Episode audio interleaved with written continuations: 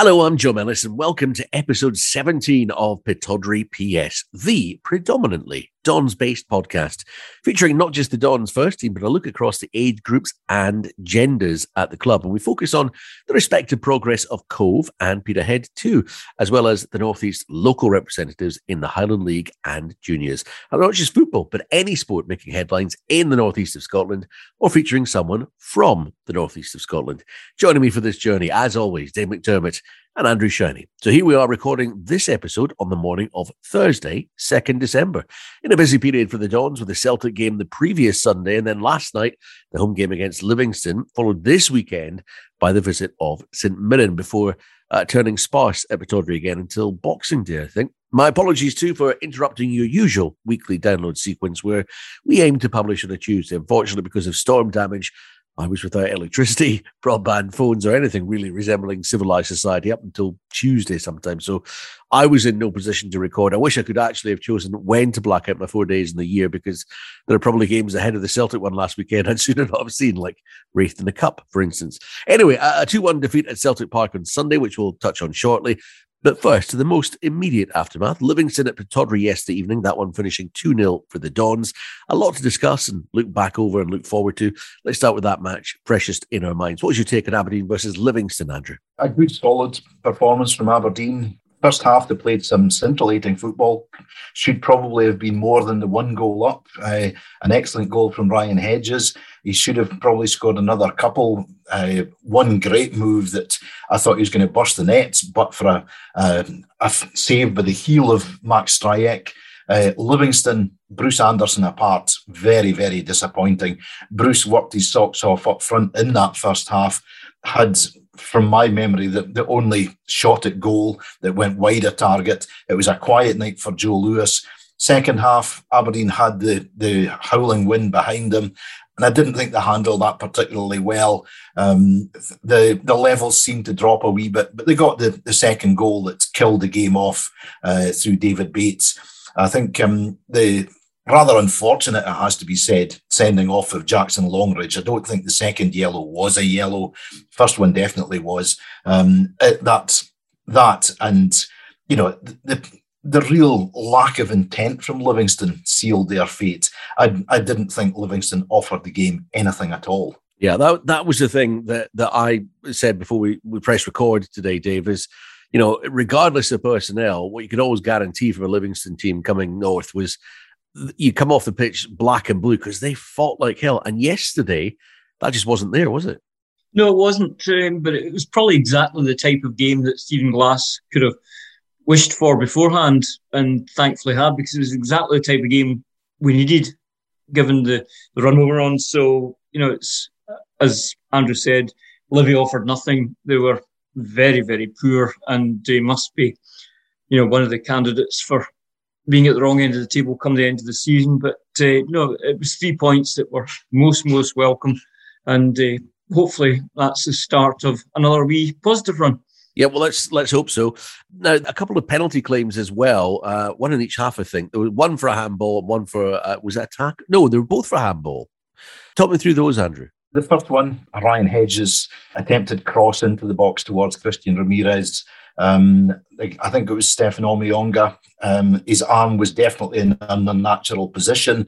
Uh, it diverted the course of the ball away from Christian Ramirez. That one was a penalty. The second one, uh, I thought, would have been extremely soft. It was a ricochet in the box that hit, I think it was the guy Tom Parks, on the arm.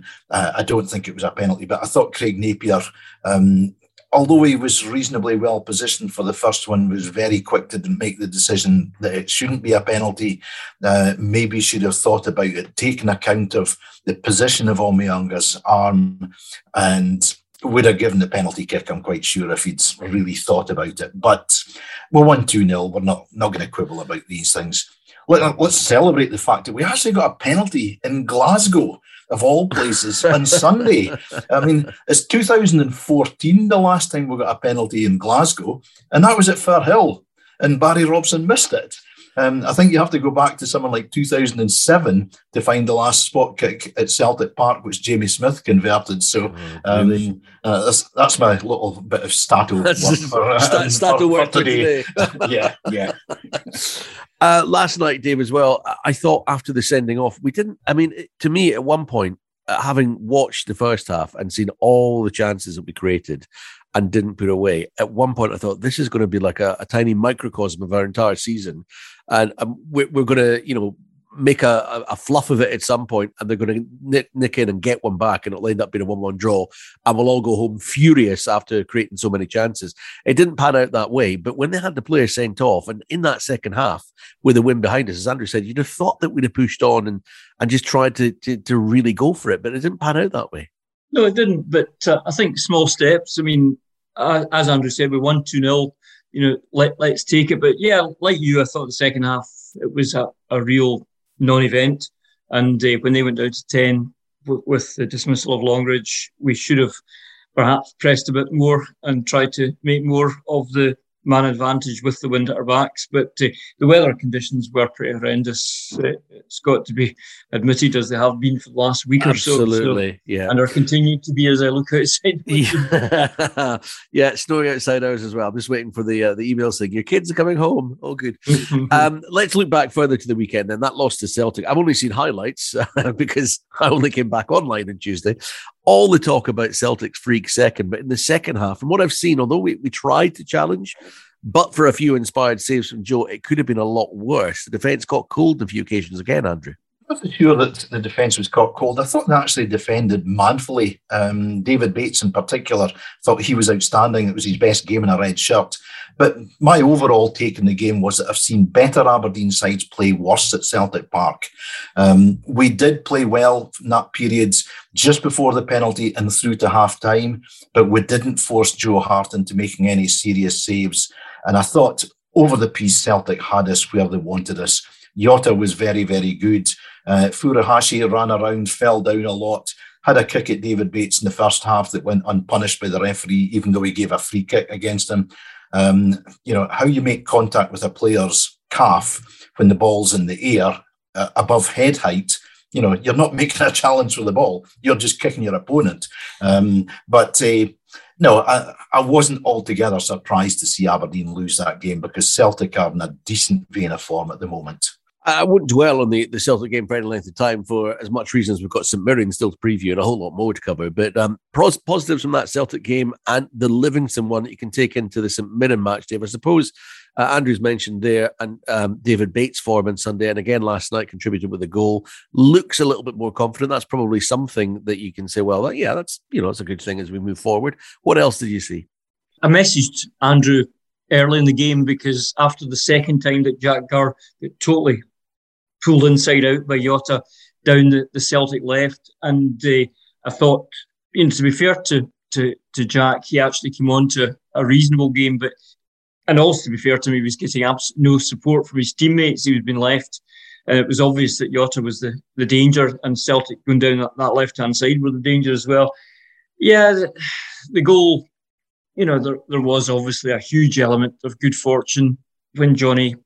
his clearance came off McGregor, but, uh, you know, I think the game panned out as we, we said last week. We thought it probably would. It would, wouldn't be a, a high-scoring game, but Celtic would probably come out on top. Um, and it was no no surprise, but it wasn't a bad performance. And the the, um, the good things were the likes of David Bates' performance, and again, he carried that on last night.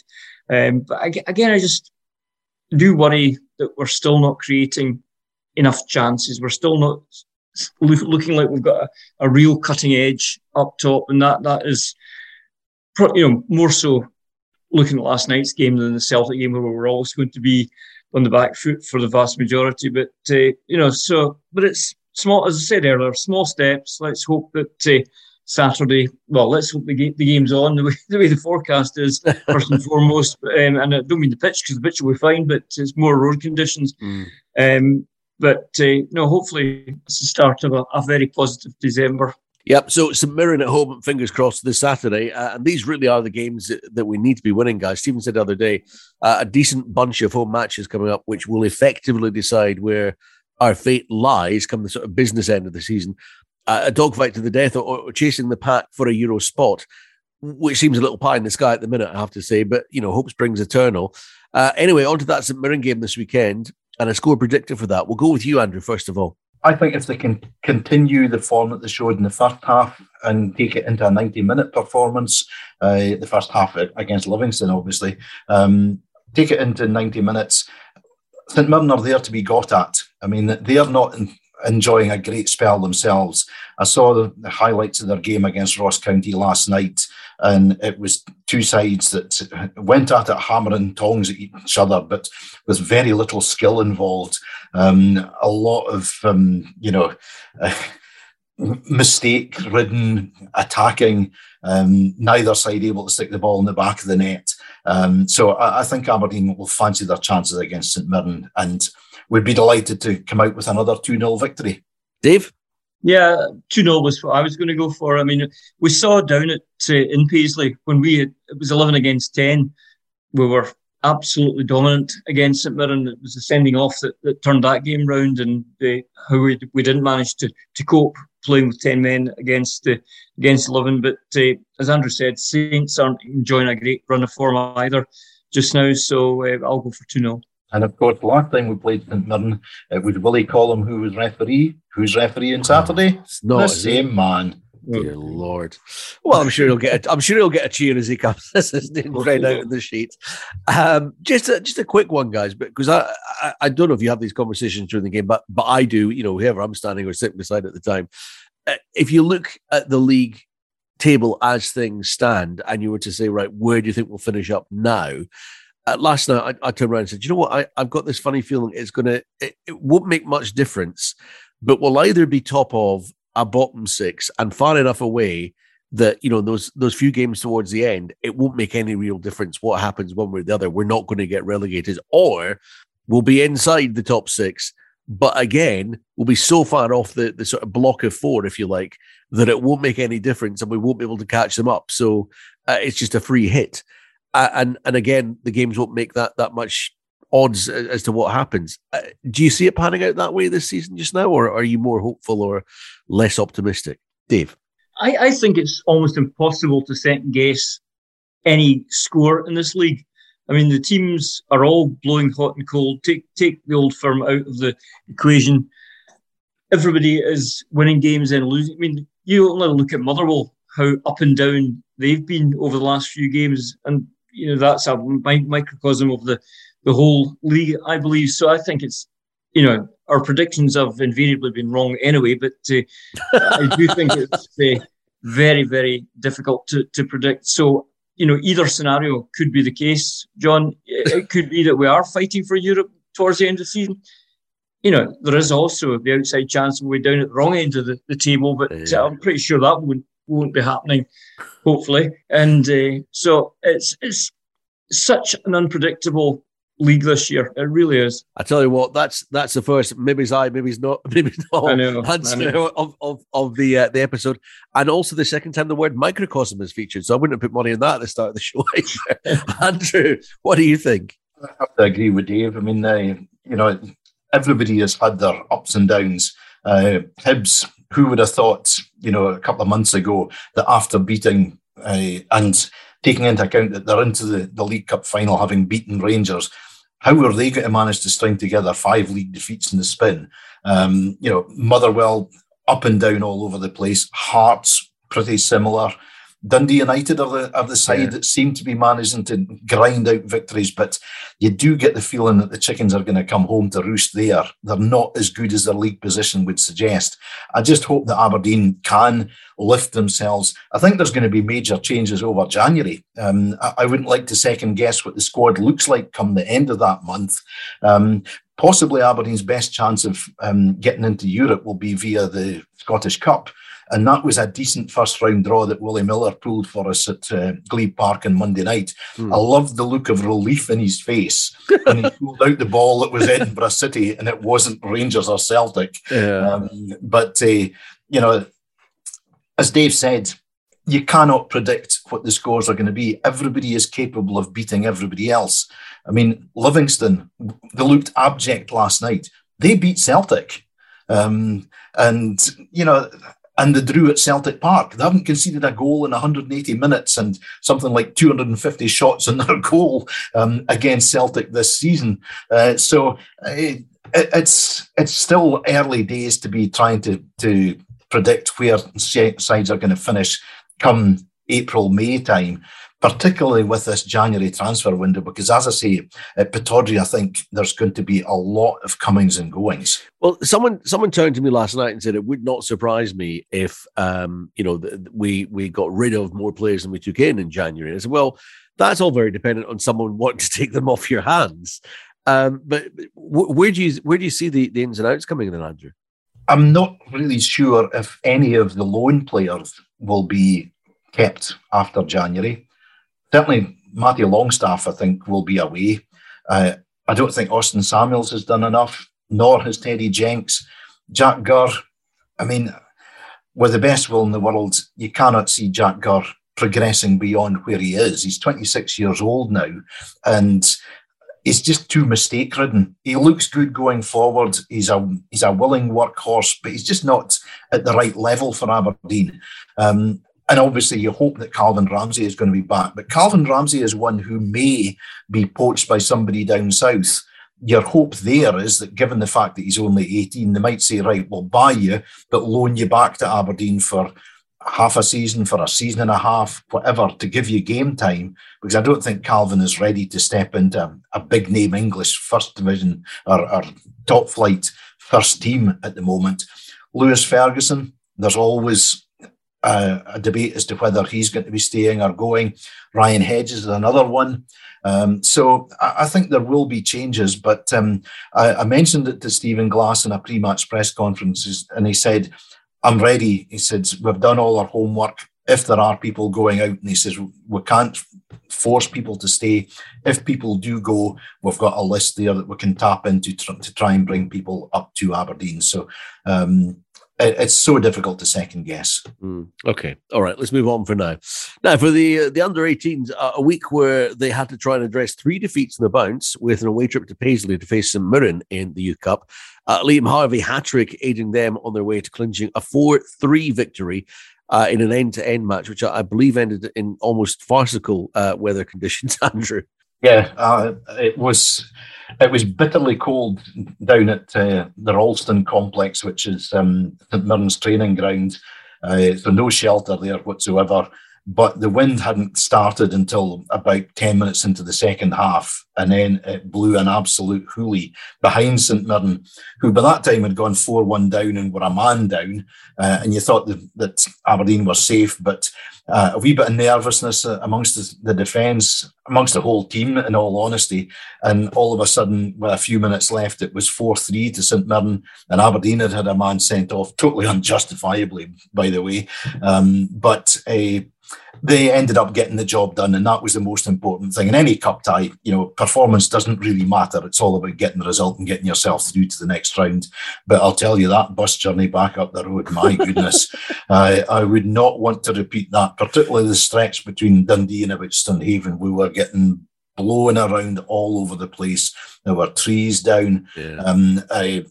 The, the boys sitting up the back of the bus were sort of having a wee bit of a laugh and a joke about it, saying, oh, we're on the waltzer sort of thing. And then they saw an Arctic, which had been bowled over onto its side. Ooh. And all of a sudden, all you could hear was click, click, click, click, click as the seatbelts went on. Yeah. Uh, and everybody realised that uh, this was pretty horrendous. But we got through, uh, we got home. And unfortunately, I've just had an email to say that uh, tomorrow's to un- under eighteen game against uh, Dundee United at St- the St Andrews University yeah. has been called off. No yeah. huge surprise there. So I don't have to dig out fifteen layers of thermals and jackets and goodness knows all what to stand in the touchline and watch that one. So um, uh, no game for uh, the Young Dons this week, but through to the quarterfinals of the, of the Youth Cup. And thank goodness you got back up the road uh, on, on Friday past uh, safely, because it sounds there, the way you described it, like the opening scenes of The Wizard of Oz, where you were the house that was flying through space that landed on my mother-in-law. That, that's where, where we fully expect it, it was fortunate it's a two-lane carriageway, um, our dual carriageway were coming up, because we were going right to left, right to left, all the way up the road. It was horrendous. Oof. Right, uh, for the A F C women's team, a promising start to their season, falling away with seven losses in a row, but they too brought that to a halt last weekend against Partick Thistle, only when their game was postponed by the weather, though. Uh, their next match against Hamilton a week on Sunday, and I suppose it gives them a bit of time to try, you know, some more things out in training, get the mental side right, and hope a few more players become available to them again. Yeah, it was uh, a frozen pitch at uh, at Balmoral that uh, cost the, the game to be cancelled, but with the weather over the weekend, I'm sure there wasn't too many disappointed members of the A F C women's team uh, at that. And yeah, it does give them a wee bit of time to prepare properly and uh, hopefully put that bad run to one side and uh, kick on for the second half of the season. Now on to Cove Rangers, who've been solely in, uh, in cup action since we spoke last. A, a two-two Scottish Cup draw against Queen of the South, followed by a quarter-final in the S P F L Trust Trophy on Tuesday evening, where they ran out five one victors over Rangers B. Two goals from Fraser Fyvie, uh, also Mitch Meckinson, Jamie Masson and Leighton McIntosh. The reward for that one, a home semi-final against, I think it's Queen of the South, isn't it? They defeated Morton last night. Yeah, two one. It's, yeah. It is Queen of the South. They'll be getting sick of the sight of Queen of the I mean, South yeah. after you down to Palmerston on Tuesday. And uh, make no mistake, Queen of the South were very lucky to still be in the Scottish Cup because their opening goal definitely didn't cross the line. We didn't think so on commentary at the time, and we had a better angle than the linesman that actually gave the goal, who was not uh, up with play. Uh, what happened? The ball came across. Stuart McKenzie came off the post, and Stuart McKenzie, sort of with one hand, ho- hoisted the ball away, did not cross the line. Stuart vehemently, you know, denied it, it went anywhere near crossing the line, and that's how it looked to us and everybody else. And then Queen of the South's second goal. It was a corner that was cleared for Queen of the South. Then the referee decided the ball wasn't in the the, um, the proper place for the corner, so he ordered it to be retaken, and they scored. So, um, you know, but great goals for for uh, Cove, particularly Vigers' free kick, his first. You we know what he's like with a dead ball, and that, that's his first for the club. That's the only surprise. It's taken him so long. But on t- Tuesday night, Co- Cove were absolutely magnificent. I, I was... Saying before the game to Scott Davey that I felt experience was going to be absolutely crucial at this stage of the competition. And within five minutes, Cove were two nil up. And, uh, you know, by eleven minutes, it was three one Cove. And you thought it's a basketball match for which um, it was great, some great play from both sides, to be fair. Some very good footballers in the Rangers B side, but they were just blown away by the physicality of of the, the bigger side and the experience of, of Cove. And they've got uh, Dumbarton at Balmoral um, on Saturday, another huge game. Airdrie aren't playing in the league, so it's a chance to consolidate that uh, two-point gap uh, and make it even more than two points on Saturday. And uh, three home games within a week. And Cove have hit real form at the right time. And I do believe they're certainly not out of it in terms of that uh, cup replay down at Queen of the South. And, of course, the reward for the winners is a trip to Easter Road in the next round, which will be a, a great payday that uh, I'm sure the, the Keith uh, Keith and the board of directors at Cove will be praying that they'll be part of that. So it's all fitting into place right now for Cove. For the uh, the Highland League teams, a lot of postponements one way or the other last weekend for cup commitments or weather-related. Uh, of those matches which did go ahead, Bucky put five past Lossiemouth. Brora won four nil at home to Devon Vale. Uh, Keith made the short trip to Nairn and won three one. Wick Academy were the victors at home to Forest, scoring twice without reply. And Clach and Inverurie Locos saw out a rare goalless Highland League draw. Uh, now, I won't even bother looking ahead to, to this weekend because I imagine it's going to be one of those that's pretty much decimated, and the juniors could be the same way, Dave. Yeah, the only two junior teams played last weekend because the, the league quite rightly took the decision on Friday to cancel all the locally based junior games. Baxley, of course, were in Scottish Cup action. Fantastic result to knock out East Fife for their reward, a home tie with Wraith Rovers. But uh, Dice went down to Ayrshire, defeated Muirkirk one nil in Scottish Junior Cup to become the first North East side for decades to reach the quarterfinals of the Scottish Junior Cup. And uh, speaking to Alfie Youngson, the Dice manager, on Sunday, he was saying, you know, he'd, he'd actually texted Jamie Watt, his counterpart at Banks D, on the way back up the road to say, typical, we pull off the best, one of the best results of our history, and you have to go and outdo us by knocking out a League One side in the Scottish Cup. So, but it was great for, uh, as, as Alfie says, sometimes the, the West sides just think they have to turn up against the North East side. And it was two fantastic performances in the only two games that, that involved junior clubs at the weekend to, to, to make it a, a weekend to remember. And they're now, Dice are now at home in March against Yoker Athletic in the quarterfinals. And uh, I'm sure they'll get a big crowd for that one. Absolutely. Uh, just before we go, we do try and cover sports other than football here on Pittodrie P S. The other week it was indoor bowling. This week, a huge sports star from the Northeast announced her retirement from competitive sport. Hannah Miley, Smiley Miley, retiring aged thirty-two, having amassed six gold, fourteen silver and sixteen bronze medals uh, across world and European championships, Commonwealth Games, World Cup, European Junior and Commonwealth Youth events. I'll always be Smiley Miley. Can't wait to see what the world has in store for me next. She added, I would imagine she knows. Uh, I look back with pride and I, I smile as I feel like I've achieved everything I could possibly do over the last seventeen years of international racing. Not just a fabulous swimmer, but a, a tremendous ambassador for her sport, her country and the northeast of Scotland, Dave. Yeah, interviewed Hannah on uh, quite a few occasions, and she always such a positive person and such a, a great athlete. And, uh, you know, the family unit, uh, Patrick, her dad, and uh, Hannah worked so well together in terms of, uh, you know, making or maximising her success and uh, getting all she could out of the uh, out of her career. So she's got, uh, she's only thirty-two, so just a young thing. So she's got plenty, plenty of years to decide on whatever her career's going to, path's going to do now, but it is. I'm quite sure she'll make a great success of it. Yeah, in swimming terms, thirty-two actually, it's a it's a fair sort of lengthy career for a swimmer these days. You know, they, they tend to be retiring a lot younger than that. She she said that one of her greatest achievements, Andrew, was uh, retaining the Commonwealth Games age twenty-five. She where she retained her medals. She did well there. Absolutely. I mean, that that's a stellar career, but it's it's the longevity of the career that is quite amazing. Um, you know, seventeen years.